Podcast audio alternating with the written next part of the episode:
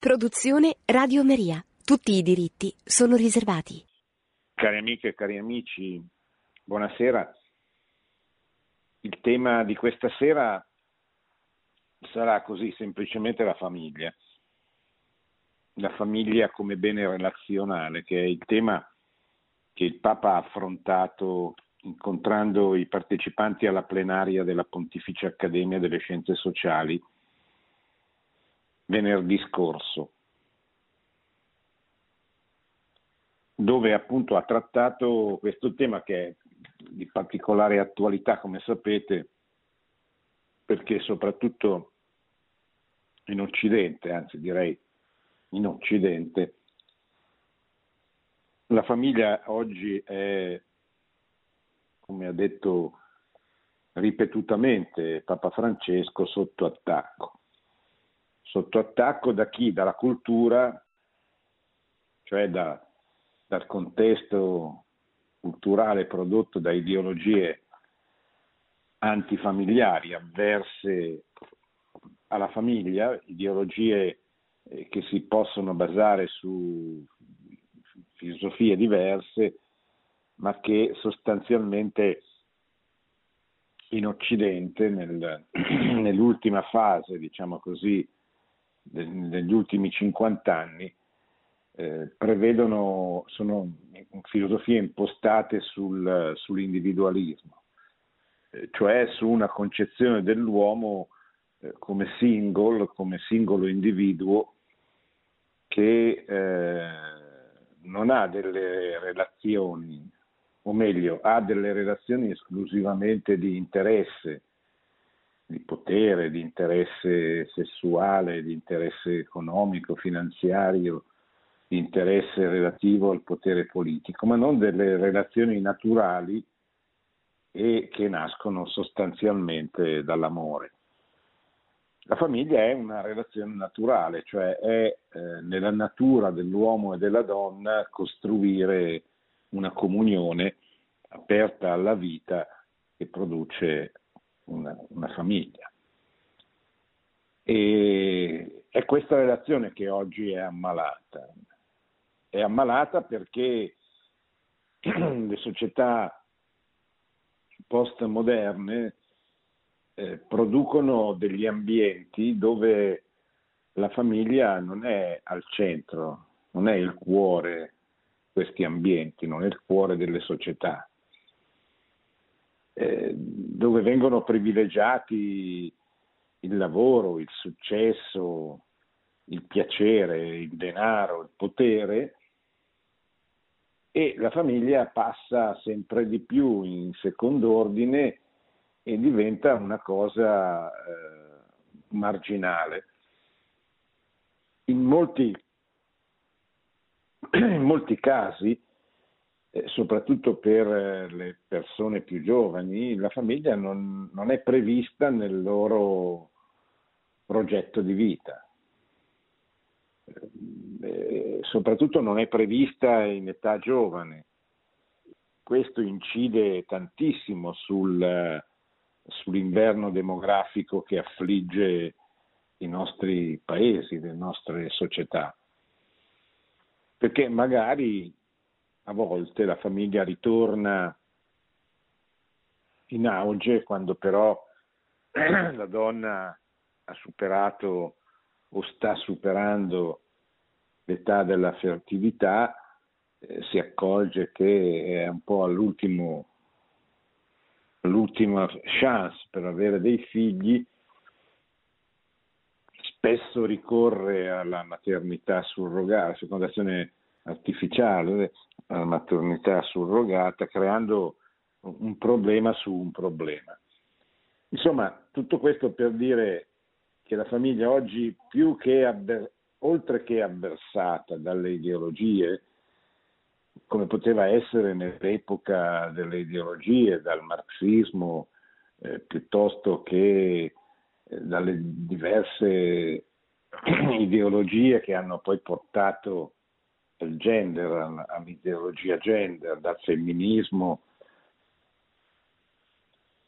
mm, a quella rivoluzione sessuale e culturale esplosa nel 1968 che ha prodotto questa società postmoderna individualistica, appunto dove la famiglia o è avversata ideologicamente, ma direi che questo non è il principale problema, ma soprattutto è esclusa dalla vita ordinaria, dalla vita normale, dalla vita di tutti i giorni.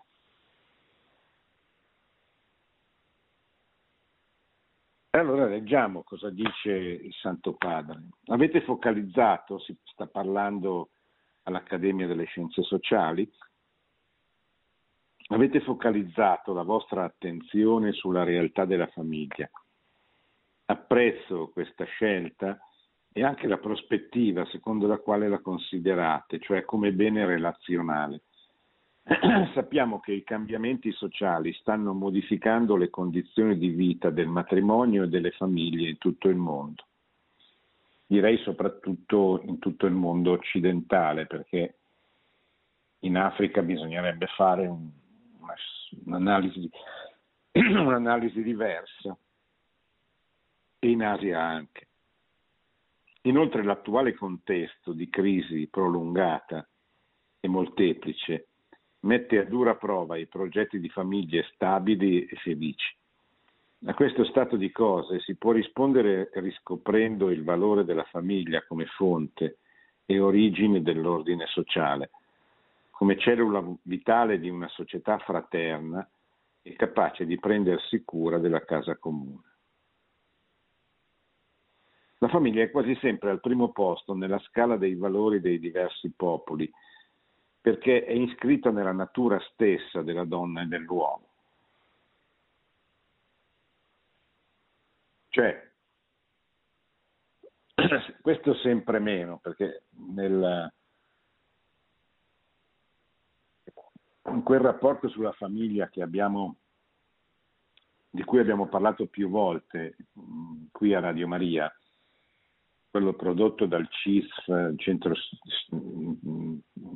Centro Internazionale Studi Famiglia, che è, è significativamente era, interess- era, intitolato, è intitolato come la, la famiglia nella società post-familiare, dove appunto questo, questo studio spiega come viviamo una società post-familiare dove non c'è più tanto un'avversione ideologica diretta, esplicita alla famiglia, ma c'è eh, una, un non considerare la famiglia come un bene primario, come la, la cellula base della società, ma soprattutto come un progetto di vita, diciamo così, come un progetto di vita per le persone, per i giovani, eccetera.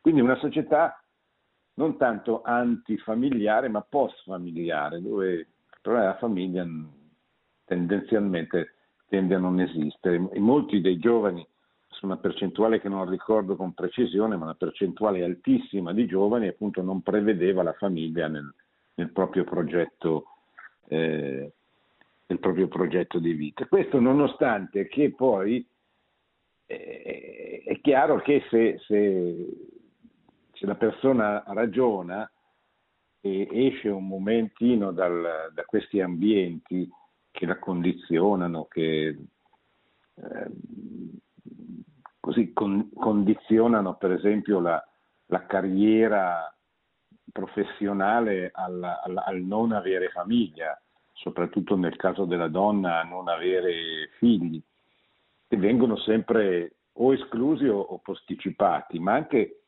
per gli uomini è molto difficile poter immaginare di costituire una famiglia stabile quando eh, il lavoro ti porta sei mesi in un posto, sei mesi in un altro, a continuamente girare come, come, come una trottola, eccetera. Allora, questo stile di vita è quello che eh, fa sì che la famiglia venga accantonata, però se questa persona riesce un momentino a uscire da, da, da questi ambienti, è chiaro che la, la, sua natura riemerge e la natura porta, sia dell'uomo che della donna, porta alla famiglia.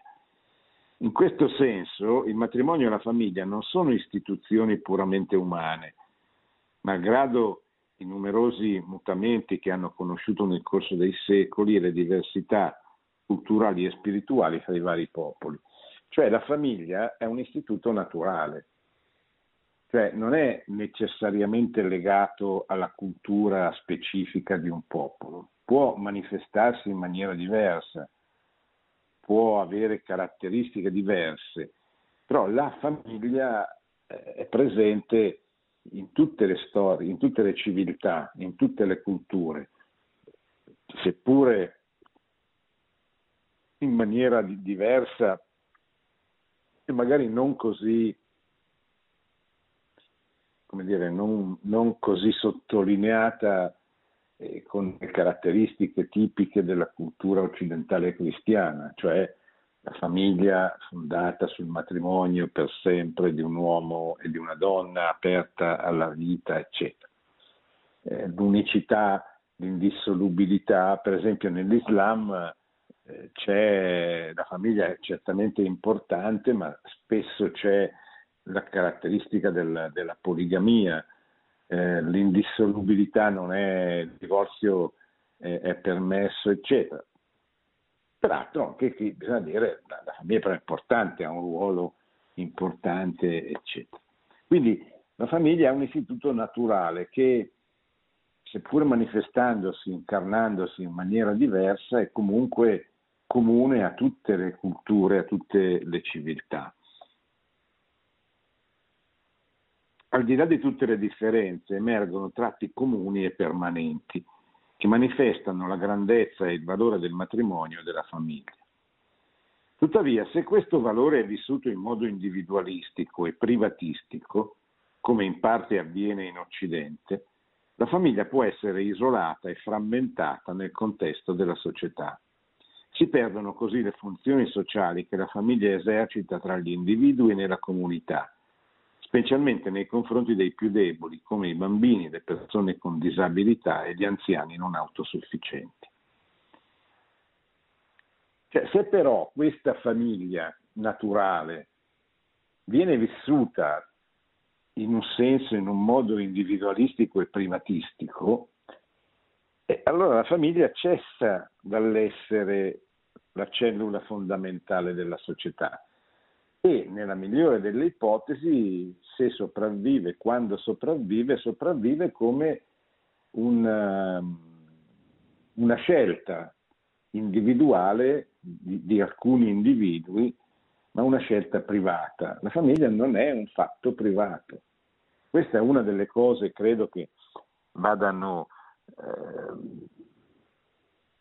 trasmesse, insegnate, ma soprattutto vadano aiutati i giovani a comprendere questo, questo aspetto, oggi molto sottovalutato. Fino a 50 anni fa la famiglia era l'istituzione base, anche se eh, non si aveva voglia, non si aveva intenzione, eh, non si aveva consapevolezza, eccetera. Comunque, però poi molti matrimoni resistevano anche perché si aveva una grande consapevolezza dell'importanza istituzionale fondamentale del, del, del matrimonio.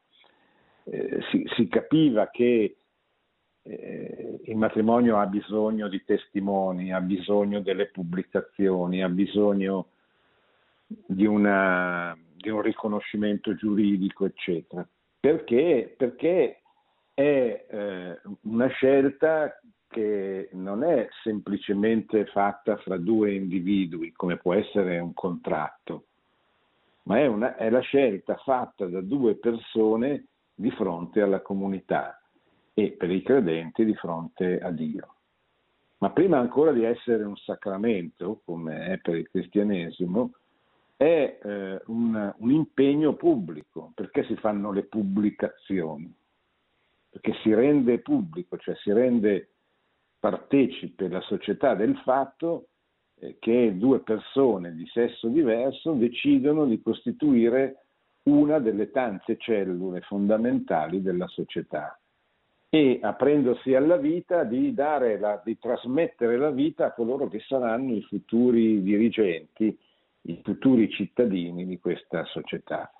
E quindi ogni, ogni singola famiglia è, ha, una, ha una responsabilità, ha un compito, ha una vocazione, ha un ruolo pubblico che vale per la società e di cui la società deve farsi in qualche modo protettrice, perché la società e in questo caso l'autorità pubblica deve proteggere la famiglia perché proteggendo la famiglia protegge un pezzo di se stesso e protegge la possibilità che questa società continui, vada avanti, eccetera, eccetera.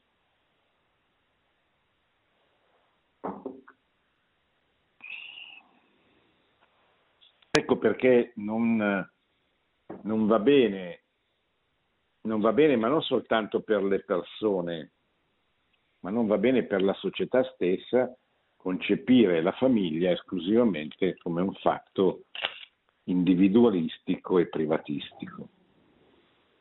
Si tratta allora di comprendere, continua sempre Papa Francesco, che la famiglia è un bene per la società, non in quanto semplice aggregazione di individui, ma in quanto è una relazione fondata in un vincolo di mutua perfezione, per usare un'espressione che San Paolo usa nella lettera ai Colossesi, un vincolo di mutua perfezione. Infatti l'essere umano è creato a immagine e somiglianza di Dio, che è amore. L'amore reciproco fra l'uomo e la donna è riflesso, è, diciamo, è, riflesso, è un riflesso dell'amore assoluto e indifettibile con cui Dio ama l'essere umano, destinato ad essere fecondo e a realizzarsi nell'opera comune dell'ordine sociale e della custodia del creato. Il bene della famiglia non è di tipo aggregativo, cioè non consiste nell'aggregare le risorse dei singoli per aumentare l'utilità di ciascuno ma è un vincolo relazionale di perfezione che consiste nel condividere delle relazioni di amore fedele,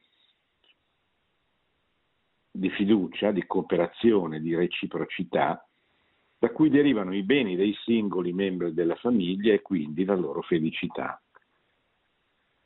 Cosa vuol dire questo che abbiamo appena letto? Non è di tipo aggregativo, non si tratta di aggregare due individui con le rispettive risorse. Cioè, certo, c'è anche questo aspetto, c'è anche questa componente che aumenta l'utilità di, di, di, di ciascuno. Certamente eh, eh, l'uomo che sposa la donna eh, risolve il problema di chi gli fa da mangiare, o perlomeno così era, non so se, se è sempre proprio così, eh, la donna risolve il problema di avere eh, una persona che possa, se, se, lavora soltanto l'uomo, mantenerla, eh, che possa, c'è una, una, un, indubbiamente c'è una reciproca utilità, ma non è questa la famiglia. Diciamo, questa è una conseguenza che può esserci, è bene che ci sia, può anche non esserci nel senso che se io sposo una donna che non è capace di fare da mangiare, non è che il matrimonio non, non, non ci sia, non sia valido, eccetera. Eh, lo so, magari lo, lo scopro prima e, e, compreremo dei prodotti eh, già pronti, cioè non è questo. È chiaro che se, se è capace pur da mangiare bene è, è molto meglio e ci divertiamo tutti di più, ma non è questa l'essenza del matrimonio che lo può rendere valido o, no. Ehm, lo stesso per le utilità, sono tantissime le utilità che nascono dal fatto che due persone mettendosi insieme mettono in comune, in comunione in questo caso, delle utilità diverse. Però non è questo. È un vincolo relazionale di perfezione che consiste nel condividere delle relazioni di amore.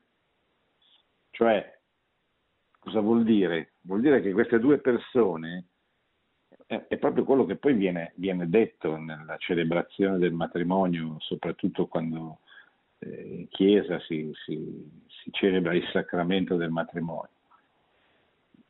Cioè io voglio il tuo bene e sono disposto a fare dei sacrifici, a mettere la mia vita al servizio del tuo bene. Questo significa sposarsi, questo significa amare volere il bene della persona con cui si costruisce questa comunione. Questo è un vincolo, una scelta di perfezione che appunto consiste nella condivisione di tutti questi beni.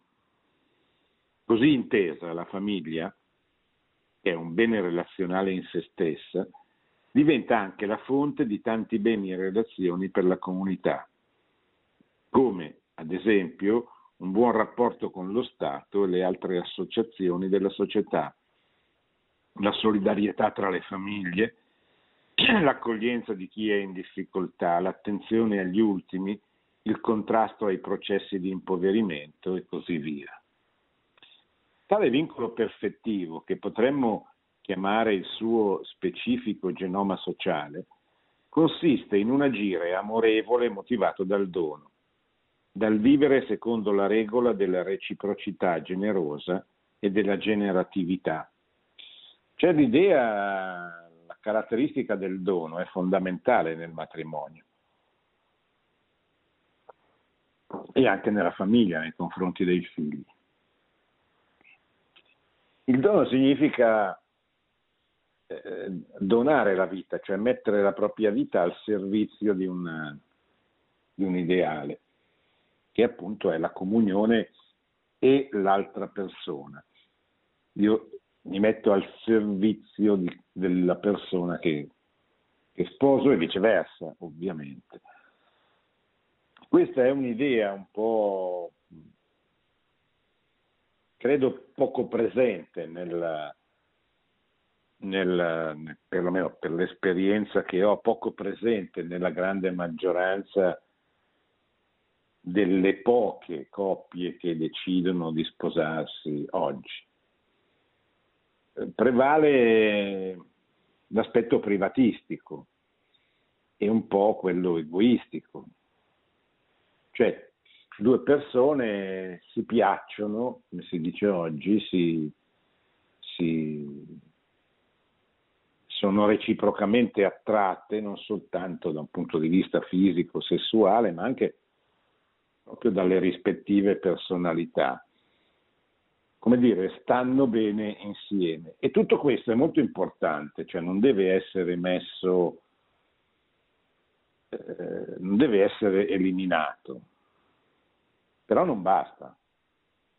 Cioè questo può essere un indizio che suggerisce le due persone a fare una famiglia, a sposarsi, a stare insieme, a ad avere un progetto comune di vita, eccetera, ma non è il fondamento del matrimonio. È, come dire, un, un segnale che pone una domanda. Può essere, può essere dalla persona giusta con cui, perché il fatto, eh, cioè non, non, bisogna evidentemente, non è eh, auspicabile sposare una persona nei confronti della quale non si sente un'attrazione fisica, ma non soltanto fisica, cioè con la quale non si sta bene insieme, cioè non deve diventare un castigo.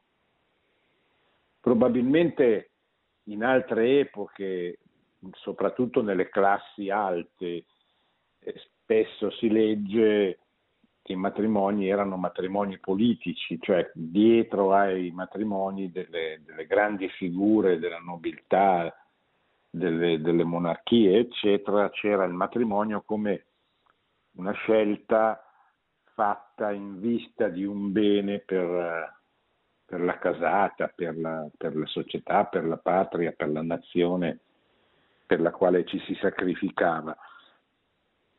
Spesso poi questi matrimoni finivano anche bene, cioè finivano anche in un innamoramento vero, autentico, ma, ma spesso no. Ora, questo non, non è la norma e non deve essere la norma, soprattutto per persone che non hanno, come la grandissima maggioranza di quelli che si sposano, non hanno eh, minimamente la, la, la, la necessità di, di, neanche di pensare a una cosa del genere. Quindi l'attrazione è molto importante perché ci sia un matrimonio felice, e sereno e fecondo, ma non è il fondamento. Cioè, è un segnale che pone una domanda alla quale bisogna dare una risposta. E la risposta è io non, non scelgo in base all'attrazione, ma scelgo con la consapevolezza che sto per scegliere, per fare una scelta definitiva di una comunione per sempre ammessa, aperta alla vita, che cosa è molto importante, cioè, se non si ha intenzione per esempio di essere aperti alla vita, di trasmettere la vita, di volere dei figli, il matrimonio non è valido. Dal punto di vista sacramentale è uno dei motivi che eh, permettono il riconoscimento dell'invalidità del matrimonio, cioè che quel matrimonio non c'è mai stato, per fare un esempio. La famiglia umanizza le persone attraverso la relazione del noi e allo stesso tempo promuove le legittime differenze di ciascuno. Non le elimina le differenze, mi raccomando, ma le mette al servizio di un progetto comune. Questo, attenzione, è proprio importante per capire che cos'è una famiglia, che non è soltanto un'aggregazione di persone. Il pensiero sociale della Chiesa, la dottrina sociale della Chiesa, aiuta a comprendere questo amore relazionale proprio della famiglia, come ha cercato di fare l'esortazione apostolica Moris Letizia, inserendosi nel solco della grande tradizione ma, no, ma con quella tradizione fare un passo avanti. Un aspetto che vorrei sottolineare è che la famiglia è il luogo dell'accoglienza. Eh, oggi c'è una... si usa dire la famiglia c'è la chiesa domestica. E, e quindi, e quindi una, la famiglia è qualcosa al contrario di come spesso viene vissuta, spesso, come può essere vissuta in senso privatistico e individualistico, cioè due persone si, si vogliono bene, si uniscono e in qualche modo si separano, si separano dal resto del mondo e, e, e costruiscono una sorta di, di nido che, che prescinde da tutto il resto. Ecco, questo è, è, la tomba della famiglia, cioè è il contrario di quello che la famiglia dovrebbe essere. Come spiega bene Santo Padre, è il luogo dell'accoglienza, cioè è eh, qualche cosa che nasce certamente per il bene delle persone, per la felicità delle persone che la costituiscono, che la costruiscono, ma anche per eh, per gli altri, cioè per quel, per quel, pezzo di società che eh, si va a costruire intorno eh, alla coppia, intorno alla, all'uomo e alla donna che, che si sono uniti in matrimonio. È molto importante sottolineare questo aspetto perché mh, anche questo è, è, in controtendenza con la cultura oggi dominante. È, è, è raro trovare persone che si sposino che abbiano la consapevolezza non solo che stanno per compiere un gesto pubblico, quindi stanno assumendosi una responsabilità di fronte a Dio se hanno la fede, ma anche alla società. Ma mh, ma eh, oltre a questo è raro trovare persone che abbiano la consapevolezza del ruolo sociale eh, della famiglia che vanno a costituire, del bene che possono fare agli altri, soprattutto alle persone eh, che stanno loro intorno, accogliendole, eh, aiutandole attraverso que- quella, quella comunione che vanno a costituire.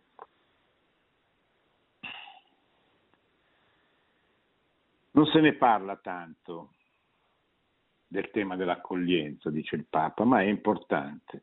Le sue qualità si manifestano in modo particolare nelle famiglie dove sono presenti membri fragili o con disabilità, che normalmente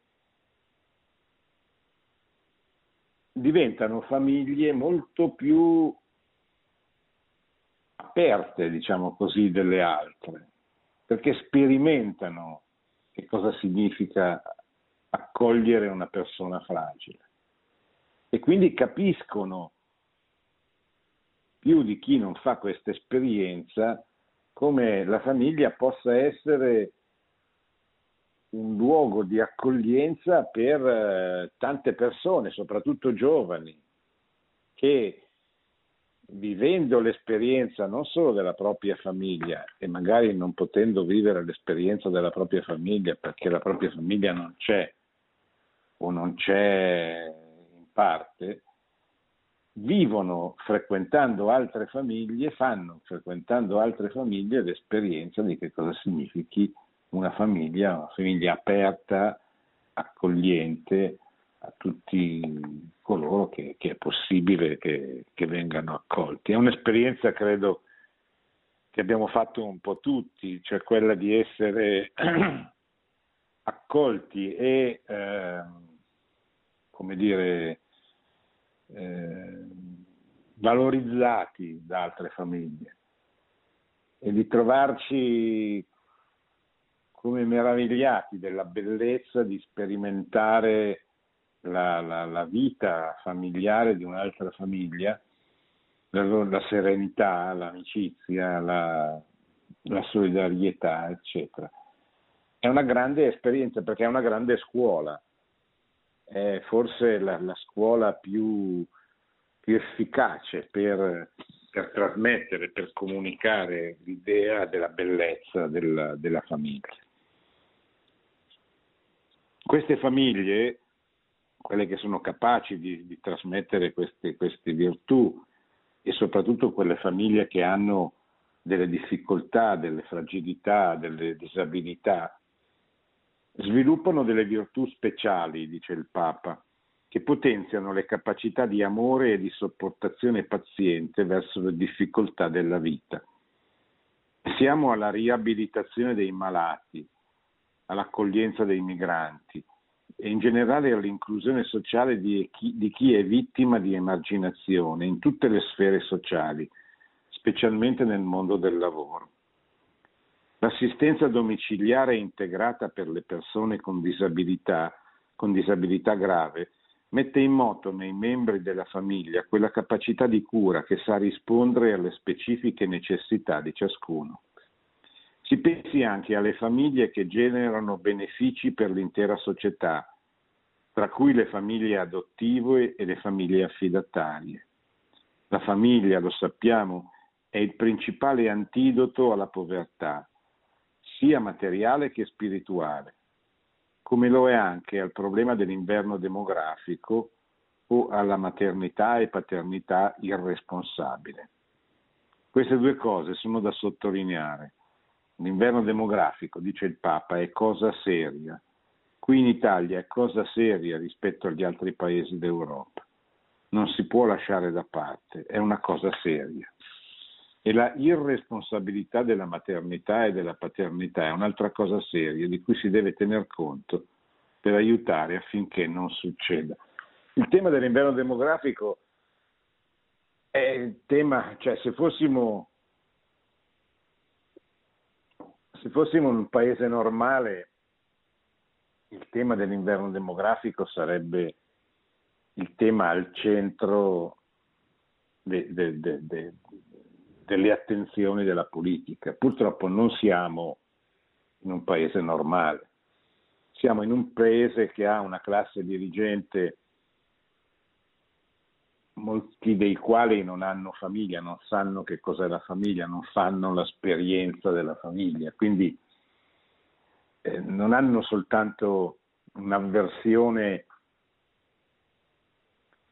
ideologica per cui hanno messo la famiglia al decimo posto dei principi, dei valori, ma spesso non hanno sperimentato, cioè l'hanno sperimentata come figli, ma non avendo in gran parte, molti dei quali non avendo una vera e propria famiglia, eh, fanno fatica a capire quali sono i problemi delle famiglie e fanno fatica a mettere la famiglia proprio come comunione, come comunità al centro degli interessi della politica.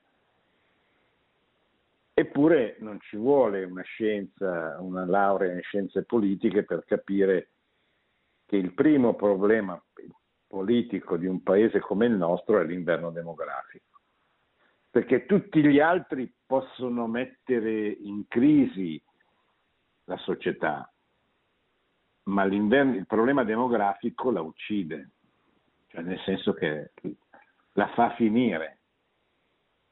Se va avanti questo trend demografico largamente inferiore alla sostituzione, è stato detto che eh, nel 2050 l'Italia avrà perso, mi pare, 10 o 12 milioni di abitanti.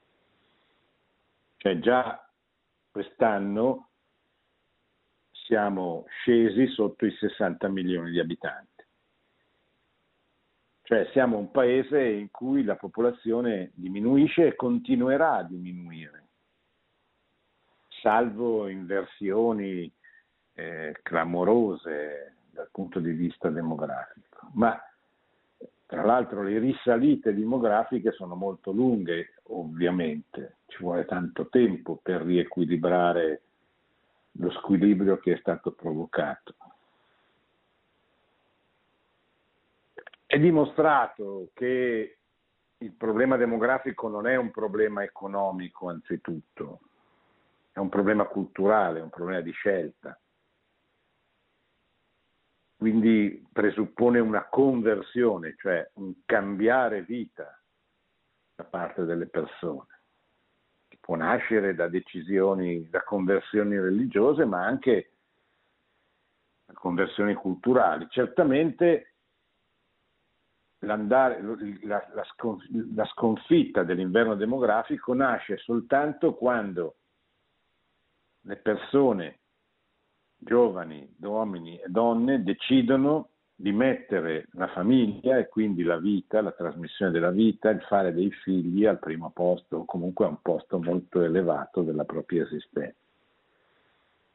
Il problema principale per cui c'è l'inverno demografico è che la grande maggioranza delle persone non ha nella, nella propria prospettiva di vita questa idea del, di fare famiglia e quindi di, di fare figli al centro, eh, direi neanche come desiderio, perché se ce l'avesse il desiderio poi in qualche maniera si riesce a trovarne la soluzione, ma non c'è il desiderio. Quindi il problema è anzitutto culturale. Detto questo, è vero che le, le, politiche economiche a favore della famiglia servono.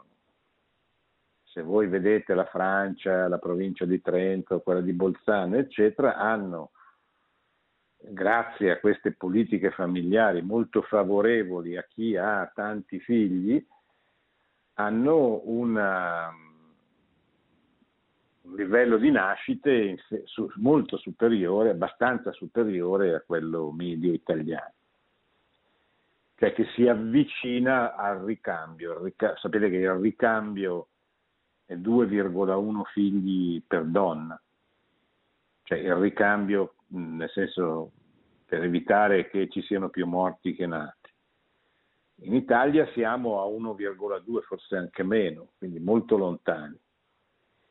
Nelle province dove ci sono delle politiche familiari molto favorevoli alla vita, alla trasmissione della vita, ci si riavvicina al 2, si è ancora sotto la soglia del ricambio, così come in Francia, però ci si avvicina un po' di più. È evidente che un paese normale metterebbe le politiche familiari a, al vertice. Possono risolvere? No, non possono risolvere in toto, possono aiutare certamente e possono anche diventare una, dire, un, un aiuto a quella conversione culturale di cui parlavo prima, perché è evidente che uno Stato può anche eh, non può entrare nel cuore e nella testa dei cittadini e mettergli l'idea della famiglia, può però anche creare delle condizioni culturali, per esempio il ministro della pubblica istruzione nelle scuole, nelle università, il ministro della cultura, eccetera, può creare, diciamo così, delle delle condizioni culturali che favoriscano la diffusione di un modello familiare. Cioè, oggi le varie culture non hanno normalmente il modello familiare, il modello familiare non viene proposto normalmente come appunto un modello, come un punto di riferimento, nell'arte, nel cinema, nella, nella, nel teatro, nella letteratura, eccetera, eh, la famiglia è sempre così, una cosa molto marginale, eccetera. E questo diciamo si può correggere, ecco. non è automatico, no, non, non produce risultati automatici, questo no, ma può favorire molto sicuramente. È necessario quindi la famiglia diventa un vincolo di perfezione, un bene relazionale quanto più, fa, quanto più fa fiorire la sua natura propria, sia da sé sia con l'aiuto delle altre persone e delle istituzioni, comprese quelle governative. È necessario che in tutti i paesi siano promosse politiche sociali, economiche e culturali amiche della famiglia, dice il Papa.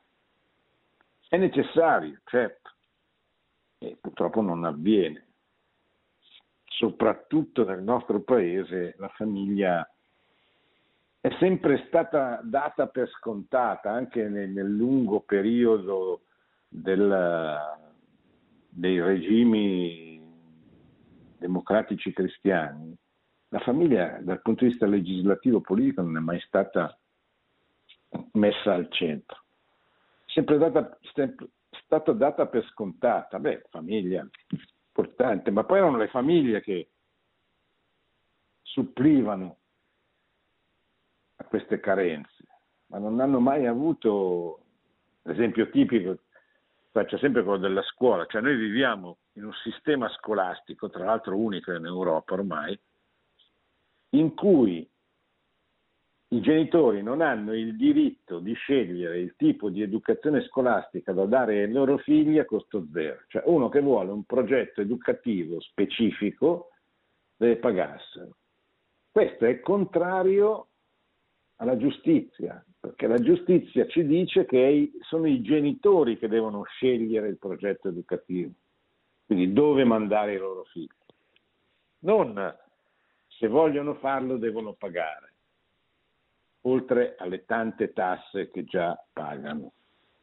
Questo è uno dei tanti esempi attraverso i quali si può eh, dire appunto che viviamo in una società nemica della famiglia, non amica della famiglia, dove vengono o non vengono fatte delle politiche familiari adeguate o se vengono fatte, vengono fatte contro gli interessi della famiglia.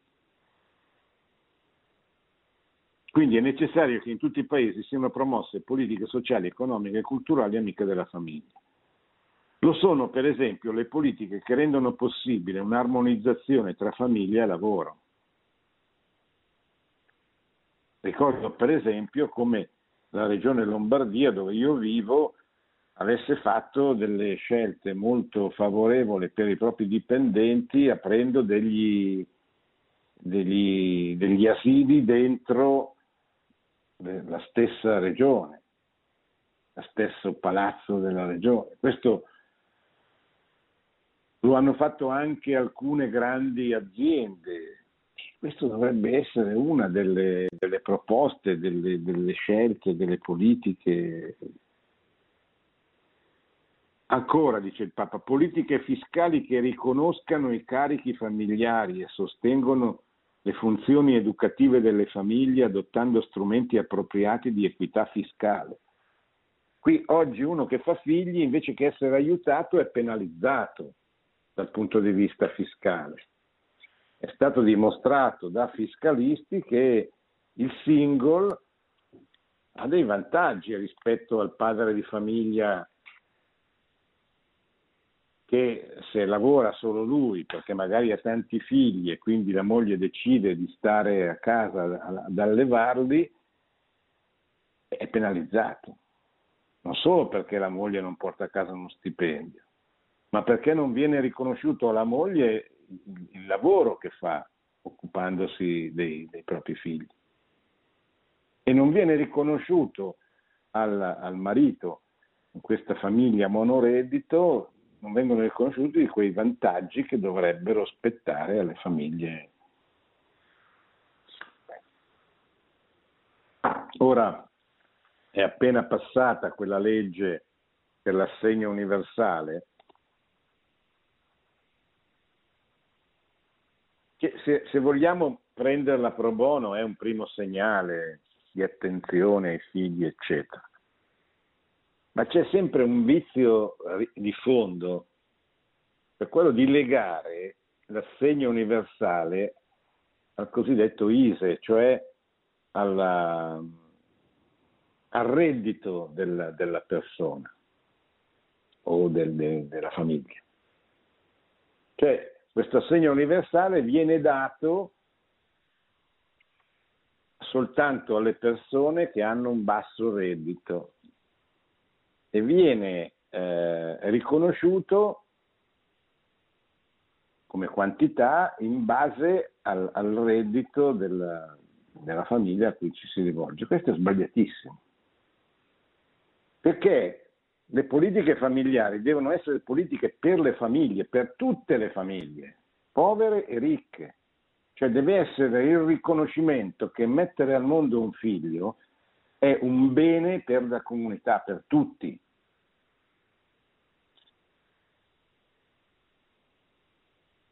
Affrontare il tema della povertà con politiche adeguate è, è importantissimo, ma è un'altra cosa, non c'entra con la famiglia. Per questo che non si riesce a far capire alla mentalità ideologica nostra, di gran parte della nostra classe politica, che è capace soltanto di interessarsi della famiglia nella misura in cui incontra la famiglia povera. E questo è sbagliato, è diseducativo, cioè bisogna aiutare, se si vuole veramente affrontare il tema dell'inverno demografico, bisogna dire mettere, scegliere di mettere al mondo un figlio è un bene per la comunità, per tutti, che lo Stato deve riconoscere e aiutare. Non deve riconoscere e aiutare le famiglie povere, perché non è questo il concetto. Poi la povertà va combattuta certamente, ma in, in un altro modo, cioè accanto a questa, cioè non in sostituzione di questa.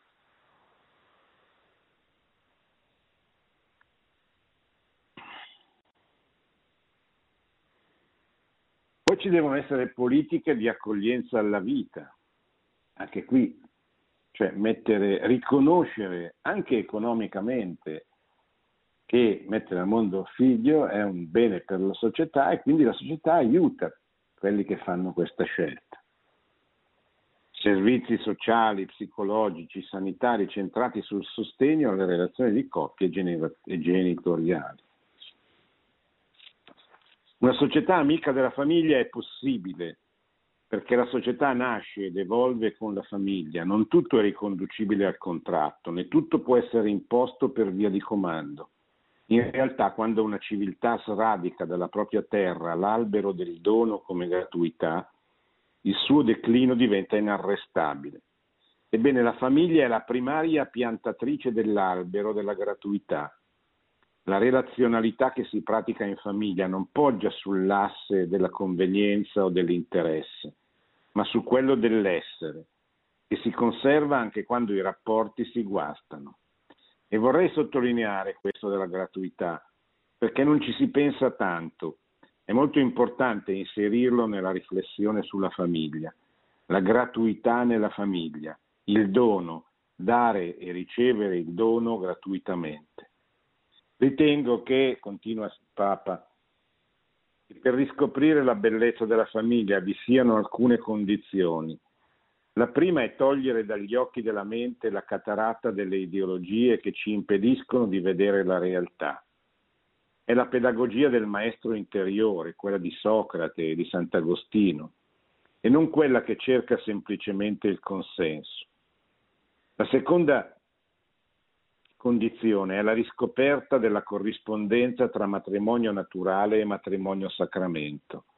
La separazione fra i due, infatti, finisce da un lato per far pensare la sacramentalità come qualcosa di aggiunto, di estrinseco, e dall'altro rischia di abbandonare l'istituto della famiglia alla tirannia dell'artificiale. La terza condizione è, come ricorda Moris Letizia, la consapevolezza che la grazia del sacramento del matrimonio, che è il sacramento sociale per eccellenza, risana ed eleva tutta la società umana ed è lievito di fraternità. Tutta la vita in comune degli sposi, tutta la rete delle relazioni che tesseranno tra loro, con i loro figli e con il mondo, sarà impregnata e irrobustita dalla grazia del sacramento che sgorga dal mistero dell'incarnazione e della Pasqua in cui Dio ha espresso tutto il suo amore per l'umanità e si è unito intimamente ad essa. Cari amici, mentre vi lascio queste riflessioni, ancora una volta vi assicuro la mia riconoscenza, il mio apprezzamento per le attività di questa Pontificia Accademia e anche la mia preghiera per voi. Bene, abbiamo finito, aspetto le vostre domande dopo un breve stacco musicale.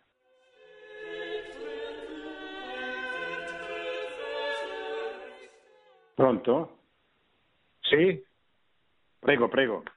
Senta, professore, io mh, ritengo che chiama? uno degli ostacoli... Eh, da Milano. Eh, sì. Ritengo che uno degli ostacoli che impediscono la formazione della famiglia sia proprio l'aspetto economico, perché il, il mondo del lavoro è cambiato, non c'è più il lavoro stabile, eh, c'è, c'è, molto precariato, gli uffici di collocamento sono stati esautorati dalle agenzie interinali, quindi tutta una situazione si è modificata. Del resto c'è anche paura a mettere dei figli perché se non riesci a mantenerli l'assistente sociale te li toglie. Eh, e per quanto poi riguarda il discorso della povertà, io ritengo che eh, vanno aiutati di più le famiglie povere perché le risorse non ci sono per tutti, per cui se i politici fanno una scelta scelgono di aiutare le famiglie povere. Eh, e non credo che sia un discorso culturale, io credo che ci siano molti impedimenti, molte, e, poi, e, poi, incide anche il discorso dell'aborto, perché molti abortiscono. Comunque c'è tutta una situazione.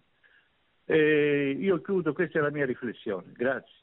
Ma eh, il problema è, cioè, della povertà, la povertà va, va, affrontata, ma va affrontata perché, la, perché, è povertà e quindi va combattuta e le istituzioni devono trovare il modo di, di, di, di affrontare questo problema, di, cercare di risolverlo, di aiutare le, le famiglie povere, come dice lei. Ma la trasmissione della vita ai figli, cioè non si può dire... Eh, aiuto soltanto, eh, riconosco eh, un assegno di maternità soltanto a coloro che sono poveri. Perché è come dire, cioè, è come non riconoscere la bontà del, del fatto di fare un figlio, che è una cosa che va bene, che fa bene a tutta la società. che deve essere valorizzata in quanto tale, non limitatamente alla, alla, alla, al, legame del, con la povertà, perché se no eh, eh, non si mette mai al centro, al cuore, il tema dell'inverno demografico o dell'importanza del, del, della famiglia. Non so se, se mi sono spiegato, ma mi sembra così evidente che